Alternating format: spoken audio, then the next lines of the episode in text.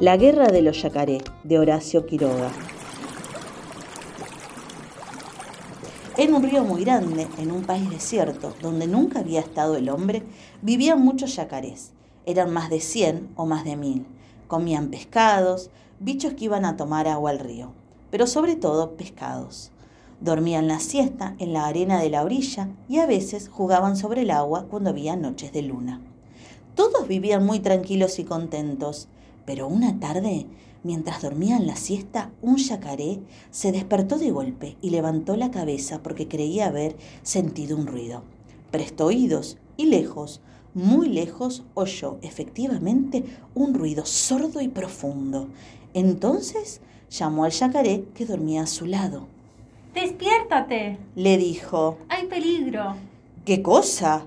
respondió el otro alarmado. No sé, contestó el yacaré que había despertado primero. Siento un ruido desconocido. El segundo yacaré oyó el ruido a su vez, y en un momento despertaron a los otros. Todos se asustaron y corrían, de un lado para otro, con la cola levantada. Y no era para menos su inquietud, porque el ruido crecía, crecía. Pronto vieron como una nubecita de humo a lo lejos, y oyeron un ruido de chas, chas en el río.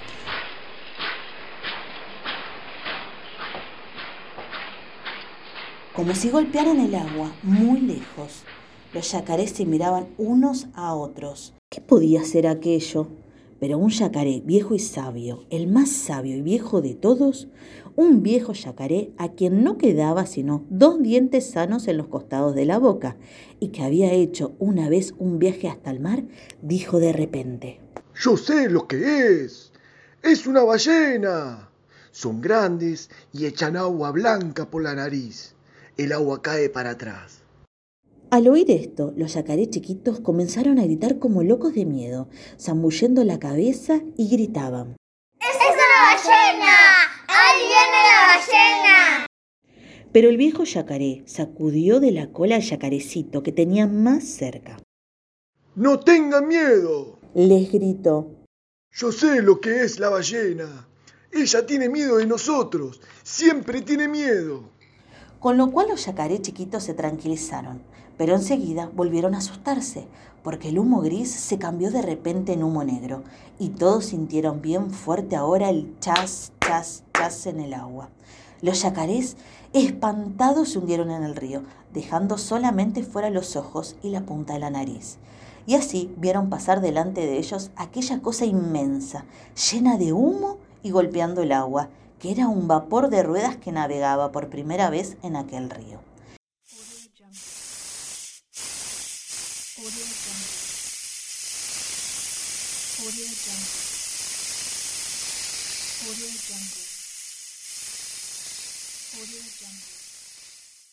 El vapor pasó, se alejó y desapareció. Los yacarés entonces fueron saliendo del agua, muy enojados con el viejo yacaré, porque los había engañado, diciéndoles que eso era una ballena. Eso no es una ballena. Le gritaron en las orejas porque era un poco sordo. ¿Qué es eso que pasó? El viejo yacaré les explicó entonces que era un vapor lleno de fuego y que los yacaré se iban a morir todos si el buque seguía pasando. Pero los yacarés se echaron a reír porque creyeron que el viejo se había vuelto loco. ¿Por qué iban a morir ellos si el vapor seguía pasando? Estaba bien loco el pobre yacaré. Y como tenían hambre, se pusieron a buscar pescados. Pero no había ni un pescado. No encontraron un solo pescado. Todos se habían ido, asustados por el ruido del vapor. No había más pescados. ¿No les decía yo? Dijo entonces el viejo yacaré. Ya no tenemos nada que comer. Todos los pescados se han ido. Esperemos hasta mañana. Puede ser que el vapor no vuelva más y los pescados volverán cuando no tengan más miedo. Pero al día siguiente sintieron de nuevo el ruido en el agua y vieron pasar de nuevo al vapor, haciendo mucho ruido y largando tanto humo que oscurecía el cielo.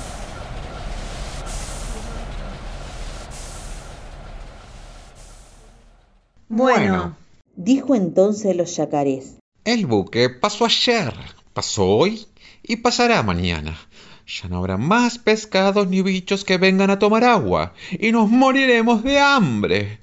Hagamos entonces un dique. Sí, un dique. ¡Un dique! Gritaron todos nadando a toda fuerza hacia la orilla. ¡Hagamos un dique! Enseguida se pusieron a hacer el dique. Fueron todos al bosque y echaron abajo más de 10.000 árboles, sobre todo lapachos y quebrachos, porque tienen la madera muy dura.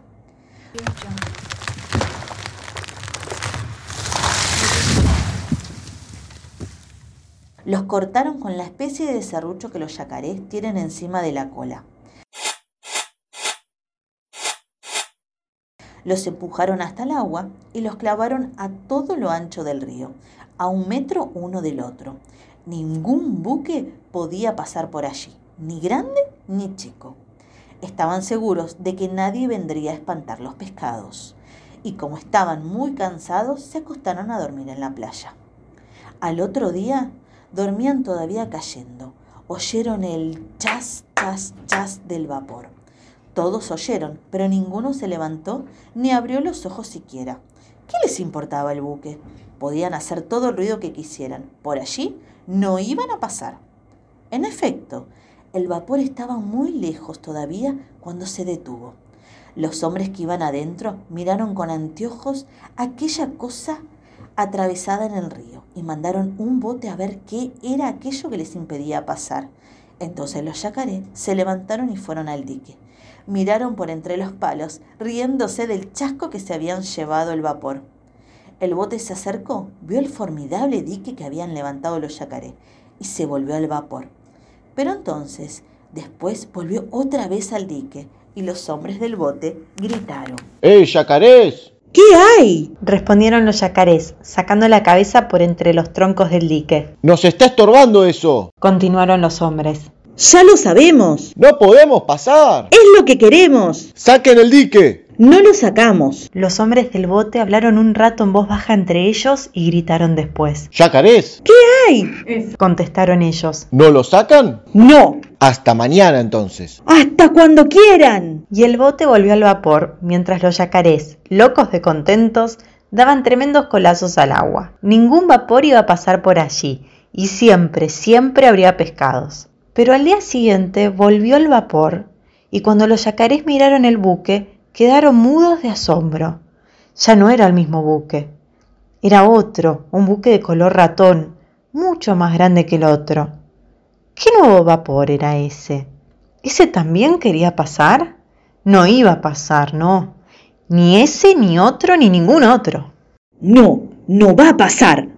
Gritaron los yacarés, lanzándose al dique, cada cual a su puesto entre los troncos. El nuevo buque, como el otro, se detuvo lejos, y también como el otro, bajó un bote que se acercó al dique.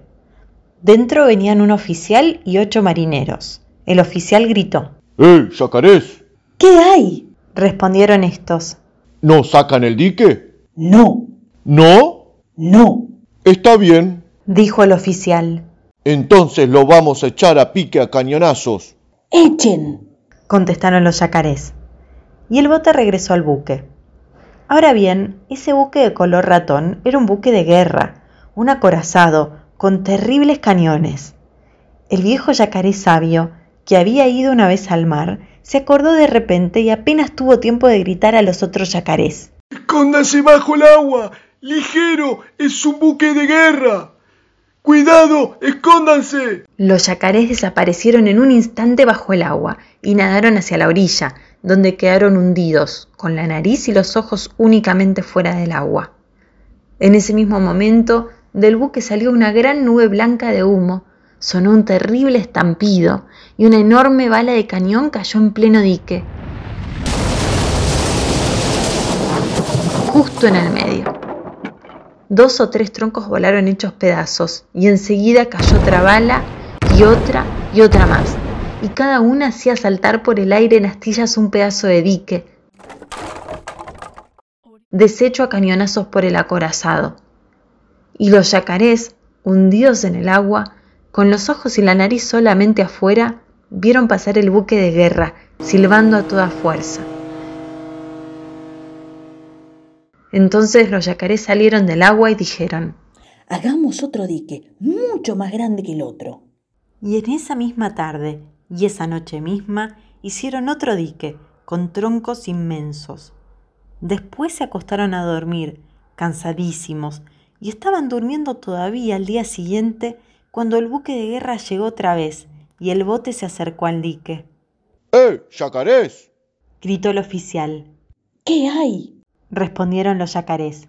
¡Saquen ese otro dique! No lo sacamos. Lo vamos a deshacer a cañonazos como al otro. Deshagan, si pueden. Y hablaban así, con orgullo, porque estaban seguros de que su nuevo dique no podría ser deshecho ni por todos los cañones del mundo. Pero un rato después el buque volvió a llenarse de humo, y con un horrible estampido la bala reventó en el medio del dique, porque esta vez habían tirado con granada. La granada reventó contra los troncos, hizo saltar, despedazó, redujo a astillas las enormes vigas. La segunda reventó al lado de la primera y otro pedazo de dique voló por el aire. Y así fueron deshaciendo el dique. Y no quedó nada del dique. Nada, nada. El buque de guerra pasó entonces delante de los yacarés y los hombres les hacían burlas tapándose la boca. Bueno, Dijeron entonces los yacarés, saliendo del agua. Vamos a morir todos, porque el buque va a pasar siempre y los pescados no volverán. Y estaban tristes, porque los yacarés chiquitos se quejaban del hambre. El viejo yacaré dijo entonces, Todavía tenemos una esperanza de salvarnos. Vamos a ver al surubí. Yo hice el viaje con él cuando fui hasta el mar y tiene un torpedo. Él vio un combate entre dos buques y trajo hasta aquí un torpedo que no reventó. Vamos a pedírselo y aunque esté muy enojado con nosotros los yacarés, tiene buen corazón y no querrá que muramos todos. El hecho es que antes, muchos años antes, los yacarés se habían comido un sobrinito del surubí, y éste no había querido tener más relaciones con los yacarés.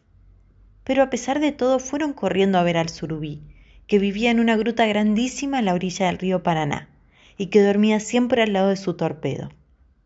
Hay surubíes que tienen hasta dos metros de largo, y el dueño del torpedo era uno de estos. ¡Hey, surubí! Gritaron todos los yacarés desde la entrada de la gruta, sin atreverse a entrar por aquel asunto del sobrinito. ¿Quién me llama? Contestó el surubí. Somos nosotros, los yacaré. No tengo ni quiero tener relación con ustedes. Respondió el surubí, de mal humor. Entonces el viejo yacaré se adelantó un poco en la gruta y dijo, Soy yo, surubí. Soy tu amigo el yacaré que hizo contigo el viaje hasta el mar. Al oír esa voz conocida, el surubí salió de la gruta. Ah, no te había conocido. Le dijo cariñosamente a su viejo amigo. ¿Qué quieres? Venimos a pedirte el torpedo. Hay un buque de guerra que pasa por nuestro río y espanta a los pescados. Es un buque de guerra, un acorazado. Hicimos un dique y lo echó a pique. Hicimos otro y lo echó también a pique. Los pescados se han ido y nos moriremos de hambre. Danos el torpedo y lo echaremos a pique a él. El surubí, al oír esto, pensó un largo rato y después dijo, Está bien, les prestaré el torpedo. Aunque me acuerdo siempre de lo que hicieron con el hijo de mi hermano. ¿Quién sabe hacer reventar el torpedo? Ninguno sabía, y todos callaron. Está bien, Dijo el surubí, con orgullo. yo lo haré reventar. Yo sé hacer eso. Organizaron entonces el viaje. Los yacarés se ataron todos unos con otros, de la cola de uno al cuello del otro, de la cola de ésta al cuello de aquel, formando así una larga cadena de yacarés que tenía más de una cuadra. El inmenso surubí empujó el torpedo hacia la corriente y se colocó bajo él, sosteniéndolo sobre el lomo para que flotara. Y como las lianas con que estaban atados los yacarés uno detrás del otro se habían concluido, el surubí se prendió con los dientes de la cola del último yacaré, y así emprendieron la marcha.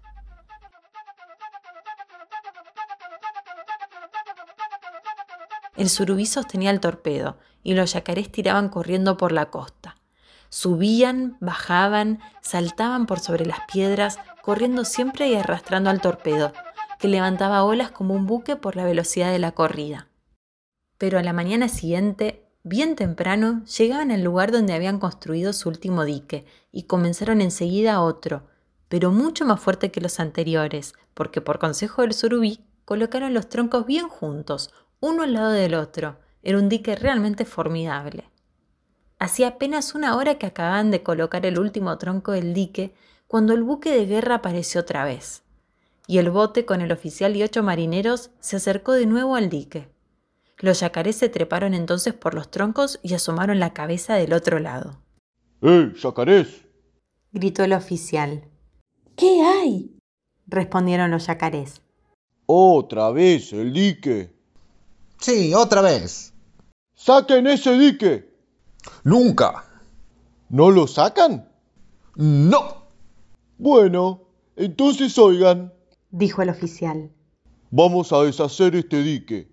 Y para que no quieran hacer otro, lo vamos a deshacer a ustedes, a cañonazos.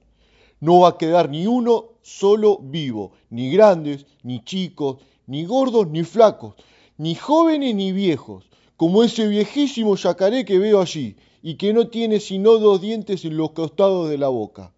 El viejo y sabio yacaré, al ver que el oficial hablaba de él y se burlaba, le dijo Es cierto que no me quedan sino pocos dientes y algunos rotos. ¿Pero usted sabe que van a comer mañana estos dientes? añadió, abriendo su inmensa boca. ¿Qué van a comer? A ver. Respondieron los marineros. A ese oficialito. Dijo el yacaré y se bajó rápidamente de su tronco. Entretanto, el surubí había colocado su torpedo bien en el medio del dique, ordenando a cuatro yacarés que lo agarraran con cuidado y lo hundieran en el agua hasta que él les avisara. Así lo hicieron. Enseguida, los demás yacarés se hundieron a su vez cerca de la orilla, dejando únicamente la nariz y los ojos fuera del agua. El surubí se hundió al lado de su torpedo. De repente el buque de guerra se llenó de humo y lanzó el primer cañonazo contra el dique.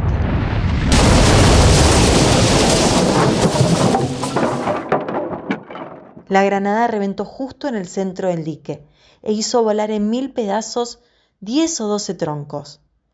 Pero el surubí estaba alerta y apenas quedó abierto el agujero en el dique, gritó a los yacarés que estaban bajo el agua sujetando el torpedo. ¡Suelten el torpedo! ¡Ligero! ¡Suelten! Los yacarés soltaron y el torpedo vino a flor de agua. En menos del tiempo que se necesita para contarlo, el surubí colocó el torpedo bien en el centro del boquete abierto, apuntando con un solo ojo y poniendo en movimiento el mecanismo del torpedo. Lo lanzó contra el buque. Ya era tiempo. En ese instante, el acorazado lanzaba su segundo cañonazo y la granada iba a reventar entre los palos, haciendo saltar en astillas otro pedazo del dique. Pero el torpedo llegaba ya al buque y los hombres que estaban en él lo vieron, es decir, vieron el remolino que hace en el agua un torpedo. Dieron todo un gran grito de miedo y quisieron mover el acorazado para que el torpedo no lo tocara. Pero era tarde, el torpedo llegó, chocó contra el inmenso buque, bien en el centro y reventó. No es posible darse cuenta del terrible ruido con que reventó el torpedo. Reventó y partió el buque en quince mil pedazos. Lanzó por el aire a cuadras y cuadras de distancia. Chimeneas, máquinas, cañones, lanchas, todo. Los yacaré dieron un grito de triunfo y corrieron como locos al dique. Desde allí vieron pasar por el agua abierta por la granda a los hombres muertos, heridos y algunos vivos que la corriente arrastraba. Se treparon amontonados en los dos troncos que quedaban a ambos lados del boquete, y cuando los hombres pasaban por allí, se burlaban tapándose la boca con las patas. No quisieron comer a ningún hombre, aunque bien lo merecían. Solo cuando pasó uno que tenía galones de oro en el traje y que estaba vivo, el viejo yacaré se lanzó de un salto al agua y ¡tac! En dos golpes de boca se lo comió. ¿Quién es ese? Preguntó un yacarecito ignorante. Es el oficial. Le respondió el surubí. Mi viejo amigo le había prometido que lo iba a comer y se lo ha comido. Los yacarés sacaron el resto del dique, que para nada servía ya, puesto que ningún buque volvería a pasar por allí. El surubí, que se había enamorado del cinturón y los cordones del oficial, pidió que se los regalaran y tuvo que sacárselos de entre los dientes al viejo yacaré, pues había quedado enredado allí. El surubí se puso el cinturón abrochado por bajo las aletas y del extremo de sus grandes bigotes prendió los cordones de la espada. Como la piel del surubí es muy bonita y las manchas oscuras que tiene se parecen a las de una víbora, el surubí nadó una hora pasando y repasando ante los yacaré que lo admiraban con la boca abierta. Los yacaré lo acompañaron luego hasta su gruta y le dieron las gracias infinidad de veces. Volvieron después de su paraje. Los pescadores volvieron también. Los yacaré vieron y viven todavía muy felices porque se han acostumbrado al fin a ver pasar vapores y buques que llevan naranjas, pero no quieren saber nada de buques de guerra.